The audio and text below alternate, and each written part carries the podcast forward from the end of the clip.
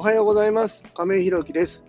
和歌山県和歌山市にある一般社団法人フローという会社で、主に障害のある方向けのグループホームを運営する会社の代表をしております。改めましておはようございます。一般社団法人フローの亀井宏樹です。え本日のテーマは、コミュニケーションはやっぱり大切だよねというテーマでお話しさせていただきたいと思います。本題に入る前にお知らせをさせてください。一般社団法人フローでは来年2月に障害のある方向けのグループホームを開所いたします。それに伴いまして入居者様、スタッフ様を大募集中です。そちらの内容は公式 LINE やノートの方でご覧いただけますので、詳しくは概要欄の方からご覧ください。そんなこんなで本題です。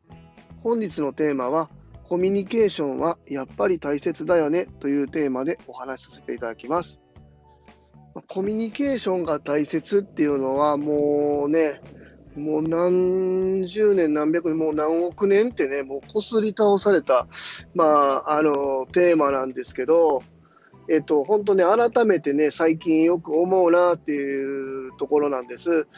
っていうのもね、あの、まあ、今は連絡ツールがね、あの、電話よりも、むしろこう、LINE とか、ね、ああいう SNS の文字でね、引き継ぎを受けたり、まあ、あの、内容をね、あの、受けたりする、まあ、発信することっていうのが、まあ、増えてきたなっていうふうに思うんですけども、文字ってね、あの、簡素化できる、あの、余計な部分を省くことができるんですけども、その余白の部分をね、取っちゃうことでね、まあ、時にこう、言葉が鋭く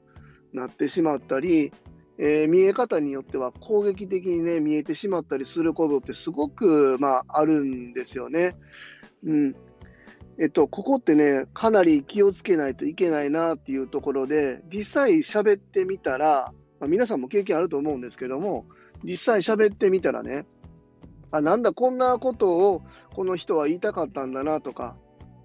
逆もあって、あ、これ、この感じで伝わってなかったんだな、みたいなことって、めちゃくちゃあると思うんです。えっと、今ね、あの、行かせてもらってる職場でも、まあ、あってですね、うん、スタッフ間の、まあ、情報共有の中でね、これやっといてください、あれやっといてくださいとか、ここできてませんでしたよ、みたいなことって、言葉で言うと、ここできてませんでしたよとか、こう柔らかく言えることってできるんですけど、できてませんでしたよっていう文字だけでね、あの伝えちゃうと、すごく指摘感というか、注意した感じがこう出ちゃってですね、あの誤解を生むというか、すごいこう摩擦が増えるなっていう印象が、まあ、あります。えー、まあ、だからといってね、全部電話とか直接話するっていうのは、今ね、あのー、皆さん忙しいと思うんで、なかなかできないと思うんで、この辺ね、あのー、文字でもし引き継ぎをされたり、相手に何か伝えるっていう時は、この辺の言葉尻とか、相手がどういうふうに受け取るのかなとか、相手に不快な思いさせてないかなっていうところまで すいません、あの見越して、あの文字としてね、伝えた方がいいなっていうふうに思います。で、えー、受け手の方もね、あのこれはちょっとこういうふうに書いてるけど、もしかしたら言葉だから、えっと、冷たく聞こえちゃってるのかなっていうところもね、含めて、こう、読めば、割とこう、摩擦も少ないのかなっていうふうに思います。1個の引き継ぎでね、これだけそんな気を使ってらんねえよっていう人も、まあ、いるとは思うんですけど、やっぱり、あの、人なんでね、あの、自分と思いがこう、ずれちゃったりというか、考え方とか言葉尻でこう、違う人って、まあ、いっぱいいるんでね、えっと、その辺は、一個のコミュニケーションの中の、なんて言うんだろうな、ツールというか、まあ、文字で伝えるっていうところの、まあ、簡単なところであり、難しいところであるので、まあ、その辺はね、お互いに配慮できたらなというふうに、ま、思います。だから文字でね、あの、メールとか LINE とかでもいいし、あと、一番危険なのはね、あの、書き置きこれね、僕も本当にもう今まで福祉業界以外でも働いてきましたけど、書き置きがね、一番難しいんですよね。この SNS のこの LINE とかだったら、こう、言葉の文字でもラリーができるんですけど、書き置きとかってね、一方的にこうバンって文字で置いて、そのまま相手が読むまで放置して、向こうがやっぱりじっくり見る時間があるので、変なこと考えちゃうんですよね。うん。そこでね、余計なこあの感情が生まれちゃったりするので、めちゃめちゃ気をつけてほしいなと思います。でもしね、その文字で伝えて、あ、ちょっとこれ誤解生んでんなとかいうときは、電話なり、ちょっと時間作って顔出すとかしてね、あの、表情を見せて、あの、言葉尻でこう、うまくこう伝えれば、大概ね、今までその解決しなかったことって僕ないと思うんで、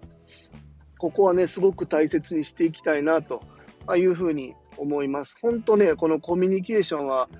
ね、大切だなっていうのって、本当改めてね、最近思いました。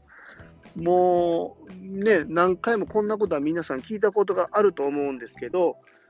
めちゃくちゃ実感したなっていうのは、え昨日ね、実はちょっとそんなことがありまして、うん、思いました。あの、今関係してる会社さん、まあ2社3社、全然違う事案なんですけど、結局ここの言葉のすれ違い、これ文字面でお互いね、あの、引き継ぎやってるんですけど、お互い、あ、そこじゃないんだけどな、みたいなところで、なんか、本当の、あの、本文のところじゃなくって、この言い方、伝わり方のところで、ガチャッとこう、事故が起きちゃって衝突してんなっていうのを思いましたんで、まあ、改めてね、自社の絵はそういうことがないようにしないとなっていうところで、あの今ね、あの、お話進めてるスタッフさんとかには、そんな情報も共有しましたし、あいやもちろんあの、LINE とかをさらしたりはしてないですけど、そういうところはがありましたよっていう、その大きな事案だけはこう共有しましたね。うん。なので、まあ、皆さんの会社はね、どういうふうにあのツール、まあ、介護業界なんか特にね、あのいろんなとこ行かせてもらうと、LINE だけじゃなくて、まあ、ノートで引き継いだり、ね、電話で引き継いで、いろんな方法があると思うんですけど、結構この辺ね、あのまだまだアナログなところがあるので、あのきちんとね、対応できればいいなと思ってます。まあ、アナログが悪いってわけじゃないんですけども、あの言葉尻がね、本当に難しいなっていう風な、昨日からね、ちょっと思いました。はい。今日はコミュニケーションはやっぱり大切だよねというテーマでお話をさせていただきました。最後までお聴きくださりありがとうございます。次回の放送もよろしくお願いいたします。今日も素敵な一日をお過ごしください。一般社団法人フローの亀井宏樹でした。それではまた。